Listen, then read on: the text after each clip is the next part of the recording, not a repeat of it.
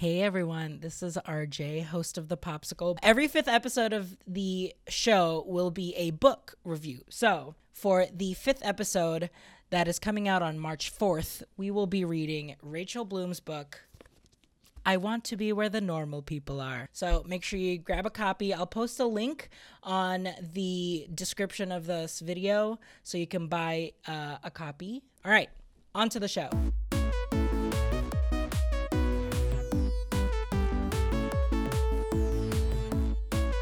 Hello and welcome to another episode of The POPsicle, a sweet new show where our guest and I lap up what's new in pop culture. My name is RJ from RJ's Food Rocks, and today we have a very special guest. She's an actress. She's a writer. She's an educator. She's an activist. She's one of the hosts of the hit podcast, Harry Potter and the Anxious Millennials, zooming live from Themyscira.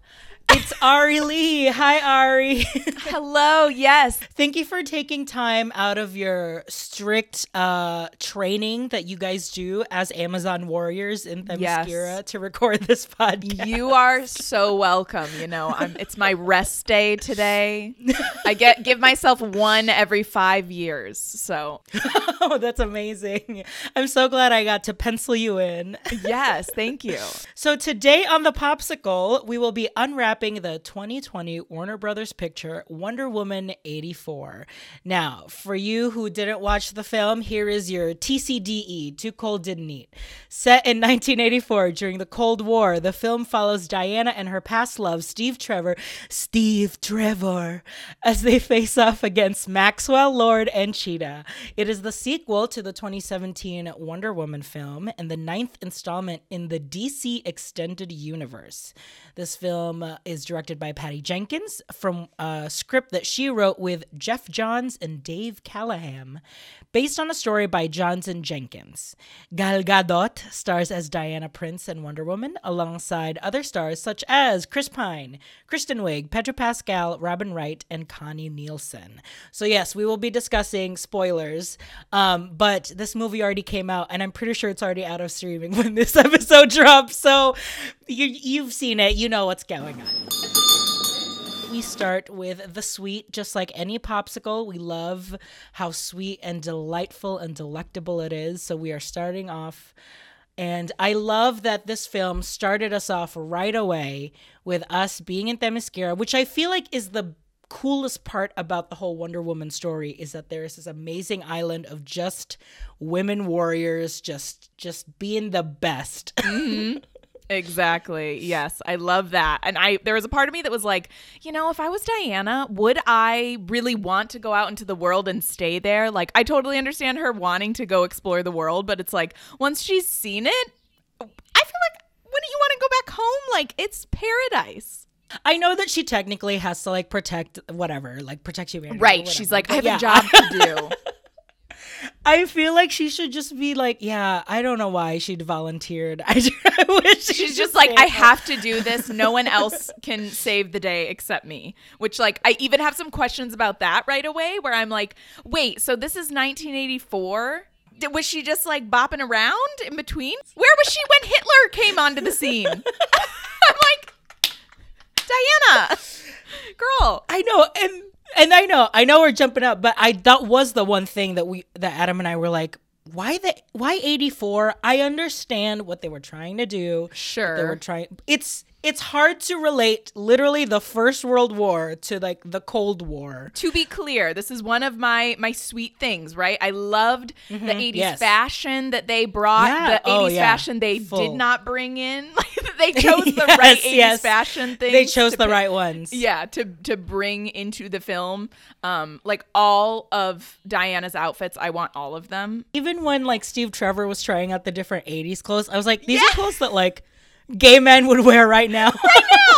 Yeah, exactly. Speaking of fashion, let's get right into it. Her dress from that party, it was white like one. Perfectly. Yes, it's like the perfect length. Like it didn't like if it was like half an inch too long, it would like drag on the floor, and it didn't. It was like the perfect hem for her. You know, Diana tailors all of her clothes to fit her exactly right, or she just is that like automatic size 2, like no matter where she goes, like the off the rack 2 like fits her body perfectly. Yeah. It's so annoying. You're like, I hate you. That's her. I buy both options. Yeah. Like both either are very accurate. Yeah. I do like the idea that like she sews all of her clothes. So she also has just like amazing fashion sense too. She's like, I know the trends. I know what's fashionable. Well, she probably did. Don't they have to make their own clothing? Yeah, they did everything. Yeah, so I mean, it probably she's like, yeah, this is nothing. Like I used to build my own armor. So I can make a dress. She's like, what? I hunted my own food. I can hem my own dress. Yeah, exactly.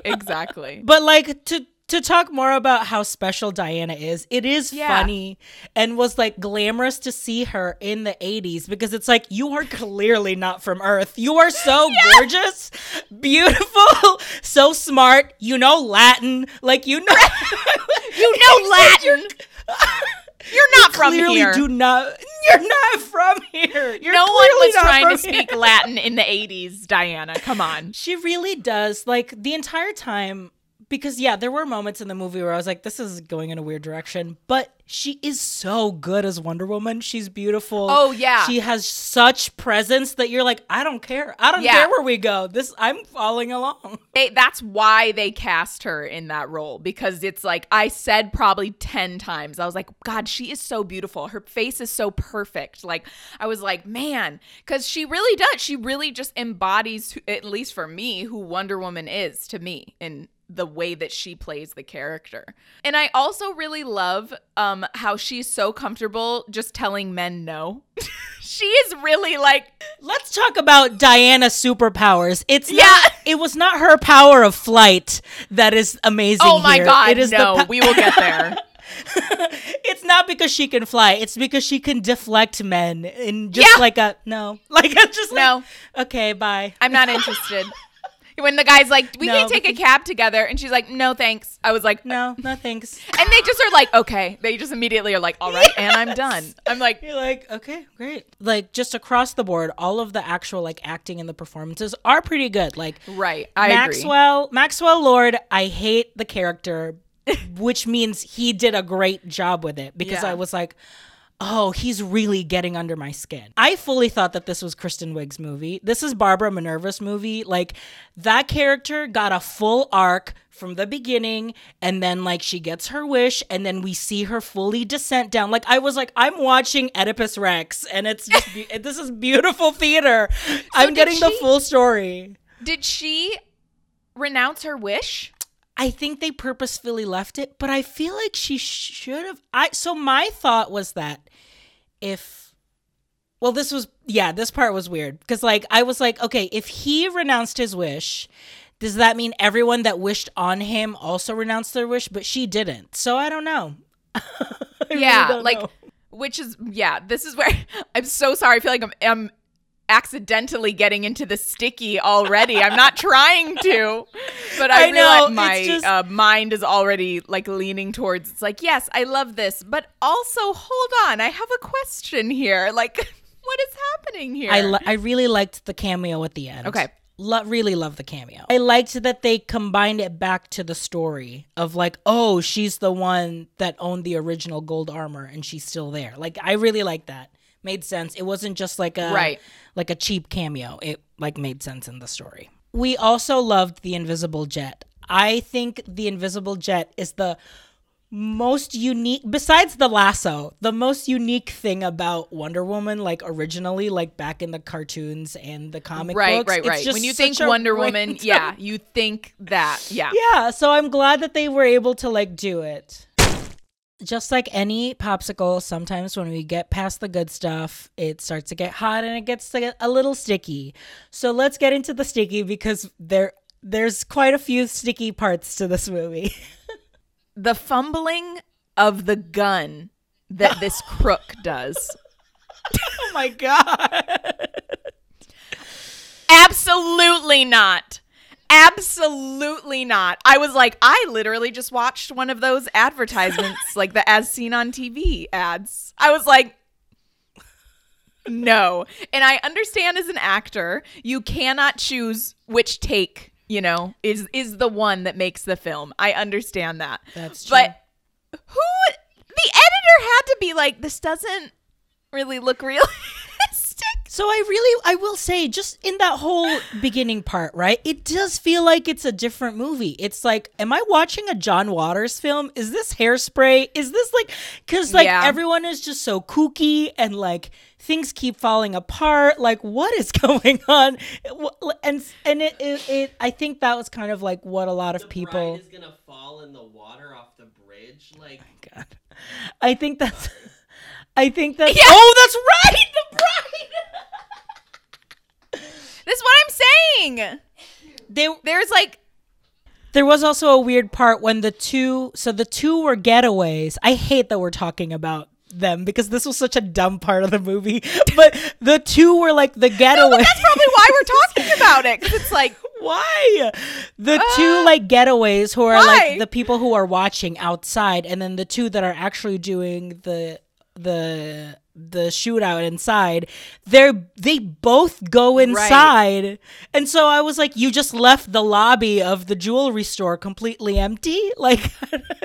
She's just like running around town in that getup then, like when she saves the bride and stuff like that. So it's like you're everyone's seeing you like wearing your like armor, Diana. Yeah, it's like, who is this gladiator Israeli woman running around saving children? Yeah. Exactly. Yeah. And brides. And brides. Saving children and brides. But yeah, and also this is another speaking of her costume, I do not like those boots, RJ. I don't like them. I just really don't like them. Like, why? I think I remember having that thought in the first movie, but I just don't think they're cute because I know the practicality of the lift. Like, it's like a wedge. Her boots are like a wedge. And I understand that's because it's easier to fight in a wedge than a heel. And I love wedges. They're the most comfortable heels that you can wear. But I'm like, just put her in like regular boots. I really don't think she needs to have that be wedged heel. Yeah. Why does she need to be like heeled if you're not going to do a heel? Yeah. No, I see your point. Yeah. Like, I love everything else about her outfit. I love her. The outfit that they designed for her is incredible. I don't like the boots. Just let her feet be flat. They don't need to be heels. I do wish that she got a new version of her regular costume because I feel like in the comic world, Wonder Woman is synonymous with her fashion. Like, every time there's a new Wonder Woman comic in a different time period or even like a different series, she has a new outfit. Like, it always changes. So I do wish that like we got a new Diana. I'm going to say it, not a fan of the solid gold. She needed a pop of color. She needed a red. It was just so I was like, okay, that's fine. I do wonder though, if Asteria is alive, how was she separated from her armor? Maybe it was like a full like survival, like I just need to like get out. Because I'm led to believe that I have been out here since the ancient Roman times. So she has been, she's like, I'm not carrying this armor for like 1900 years. Yeah. She's like, I don't need this. Actually, in fact, I'm over this. Like, I don't have an attachment to this anymore. So I'm going to give it away. But yeah, I think that was like that was what they were trying to do with that, was they were like, okay, here is the new outfit for her, or like a different outfit. But we had it for such a short amount of time. So I do agree that it would have been cool to see her get like an updated outfit, which hopefully if they're going to make a third movie and or keep, you know, DC's going to keep, I hope so. I hope they're going to keep telling Diana's story. Then I hope they'll give her an updated outfit. I think we need to start talking about the biggest sticky of this movie, which is, who is this old James Marsden that Chris Pine like takes over so that he can have sex with Diana? What is going on here? Who is this man? Also, yeah, there's some issues with that. Like, like just throughout the whole thing. So they make him sound like a jerk, but then there's the moment at the end of the movie where him and Diana have this like really tender moment. Where he's like a nice guy. And this is the point I was going to make. All of a sudden, Diana's like powers of being this gorgeous woman, he's not affected by that. Oh. He's not like, whoa, hey, babe. Like, so it's weird, but like, whatever. The whole like magic thing, I can buy into it because like Chris Pine. Steve inhabited his body. And so he's like, feels like maybe he knows her. There's like some weird thing when he sees her that like he can't put his finger on it. I don't know. But I almost think they should have said that then. He should have been like, do I know you? Or like, you look so familiar to me. And she's like, oh no, I just must have a familiar face or something like that. But yeah. And also, has Steve aged?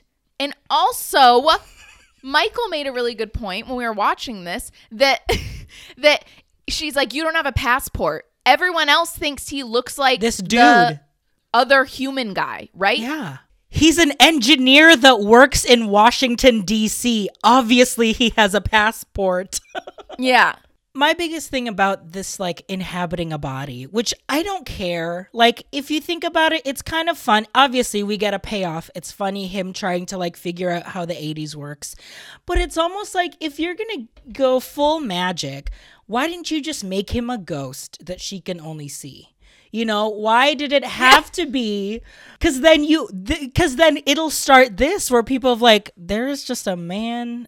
Like, was he asleep all this time? So this man just like, oh, all of a sudden I'm outside this dilapidated bank where everyone is like shooting each other. When she says goodbye to Steve, he's literally like this, RJ. It's like, guess that's it. What is he doing? He's just standing there with his eyes closed. I feel like he should have looked at her, like, which maybe they told him to do that. Like, once again, maybe that wasn't the actor's choice. Maybe the director was like, hey, can you just close your eyes after she leaves or something like that? But I feel like the movie could have shaved off at least half an hour or 40 minutes. It did feel like it dragged right in the middle. I understand the whole going to Cairo, like, because he is an oil person, like that's, he needed to do that. But I was like, if your end goal was really like, really need it? No. If your end goal was to perpetuate the Cold War and go straight for the missiles, why didn't you just go directly there? Why did we have to do the whole? And we were saying like maybe that's part of the original story in a comic book or something that they wanted to honor that. But I was like, if you're making decisions about other things, why did you just keep this one? Because this just ate up so much of your time. I just don't think we really needed it. I think it's to show like, maybe it's to show like everywhere in the world things are bad, you know? Maybe that was why they were doing it. But I was like, we could have gotten that with like a television type of, I don't know, situation. Not only was the Prince scene weird, but also like the scene where we're supposed to see that she's losing her powers because she like doesn't save these two children. First of all, the like special effects and stunt work looked really clunky in this movie as opposed to the first one. Like, if you go back to that scene, she falls on those two kids and you can clearly tell they're like sand dummies, that they're not children. It's so weird. Oh, yeah. Well, no, when she rolls with them, yeah, I was like, one of those kids would have a concussion. Like, and you would probably have a concussion too, Diana. Also, that's in that scene where she's all of a sudden in her Wonder Woman outfit. No, there's another no. Like, you did not have that on under your white t-shirt or your white button-up. Excuse me. I was like, I was looking the first time because I've seen it twice, and the first time I literally stopped and I was like, no, and I like rewound it and I was like, there is no way that they're trying to pass that off. The ending, although I did like what they presented, I did think the writing was really heavy-handed. It was super pointed. Like, her monologue was like a little too on the nose of like, you have to know what you want, and to get what you want you have to be the truth, and like, okay, this is way too heady. I felt like, and I was in my head trying to compare it to like other movies. Like, I'm going to say Marvel because they are doing a good job of like making these superhero movies. Those heroes have such like clear personalities, and also they're such characters that when they do have their own monologues, it feels natural because they're all written to their voices. And maybe it's because Diana's character is very like out of this world. She's not a normal girl. It sounds a little like stiff, and it was like a little too, I don't know. It just felt a little too on the nose. But yes, I agree. And then I think of like Captain Marvel, which is like one of my favorite female superhero movies. Like, I love that film. And she's from outer space. I mean, she isn't originally, but like she's lived in outer space on a different planet for like however many years. And when that whole scene with, I can't remember his name, Jude Law's character, the whole scene with him, like, I think, yeah, no, it's very simple and to the point and fits her character very well. And I felt like the speech that Diana gave was just like grandiose, and like, I was just a little like, what are you trying to say? Like, I didn't like she finished and I still was kind of like, what were you saying? What was the point? Saying? It was like, tell the truth. Yeah. Yeah. It was like, I didn't get the point. Yeah, so that was weird. And then I was also distracted by like, okay, so no one's held accountable? Like, it seems like people died, unless everyone renouncing.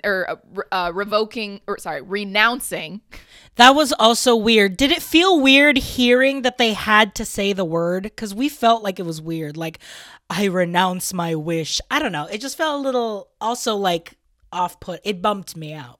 A little bit. How do you know that? Exactly. It bumped me out. How do you know that everyone did renounce their wish? And if they don't, does nothing change, or no one's held accountable? Like, I loved the moment where Max is reunited with his son and like they have that little heart to heart. Like, I thought that was beautiful. But I also was like, I feel like you do kind of have to go to jail though. Like, at least it's like what, or like have a trial or something. Like, I was like, I'm really glad that like your son is like accepting you and that you've realized that you were wrong, but also like you're just going to get a slap on the wrist. That's weird to me. And same with I always say the actors' names. With Barbara girl, I'm glad that like you're not Cheetah anymore, but like, fun fact, I worked at a zoo before I moved to LA. Cheetahs can only run fast for like 20 to 30 seconds. So when she's saying that she wants to be an apex predator, you're coming with zoological facts. Like, I worked at a zoo, so it would not have been a cheetah. What would have been the apex predator then? Like, what would have been a stronger choice?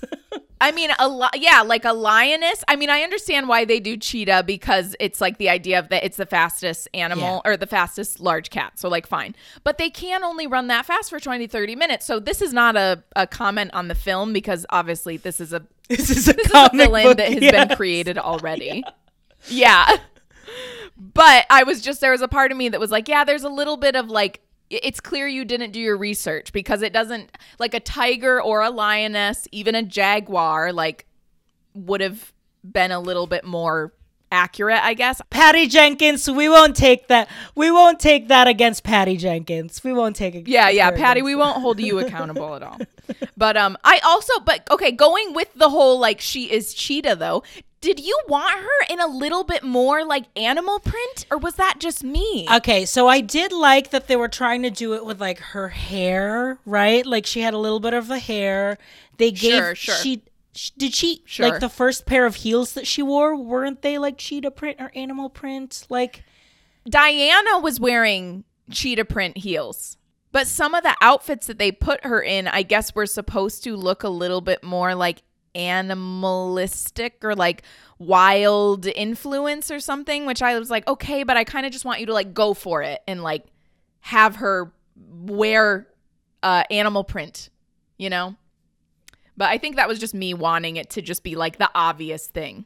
The character, the Mayan ancestor character, they made his character like South Asian.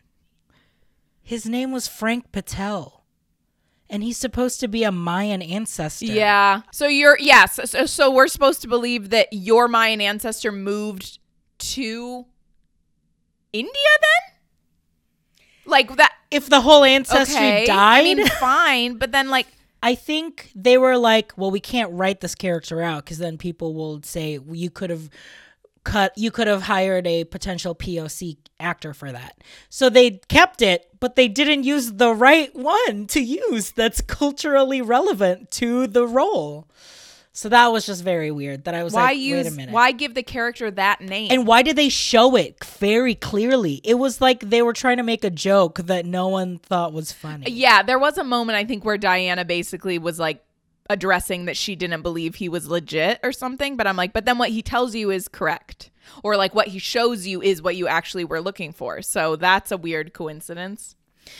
All right, let's wrap this movie up. To be clear, overall, I really did like it. Yes, that's the thing. So like in my wrap up of the film, I said that the plot could probably be a little tighter. It did feel like a lot of ideas were thrown in at one movie.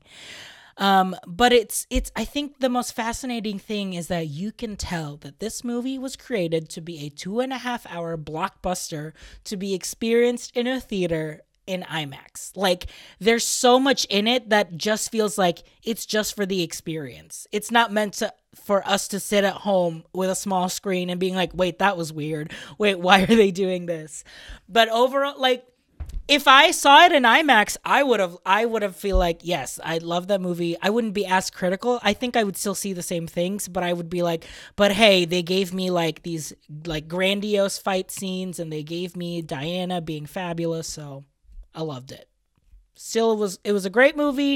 It was a great movie in that sense. I think like my biggest takeaway was definitely Kristen Wiig as Barbara Minerva. She really took a hold of that story and like owned it. I think she did a great job. Yes, I agree. I loved her in that role. I'm so happy to see her in a role like that. And as you said at the beginning, I really do think everyone in the cast did an incredible job. I think everyone gave an incredible performance. I think it was an all-star cast. I really appreciated them casting Linda as Asteria. What's her last name? Linda Carter. Yes. I really liked that. I hope if they're going to continue telling Wonder Woman's story that they're going to add her in somehow as some prolific character. But yeah, overall, I really liked it. The first time I saw it, I didn't even think it was too long. When I watched it the second time, I was like, oh yeah, this is pretty long. But the first time, I mean, I guess, you know, I love superhero movies. So, and I love all the Marvel films and those are also pretty long. So I think you do kind of have to just sign up for a long movie. And I know that was the biggest complaint was people were like, it was way too long. It did not need to be that long. And I understand that. But the first time I didn't feel that way. But yeah, that's the thing. Like if you were sitting in IMAX with popcorn, with whatever, you don't even complain about how long it is. Right. You're like, I'm here.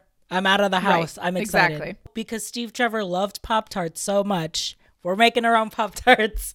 So in the Pop-Tart version that we're making for this episode, yeah, so I'll be posting that recipe on the website, just like every other episode.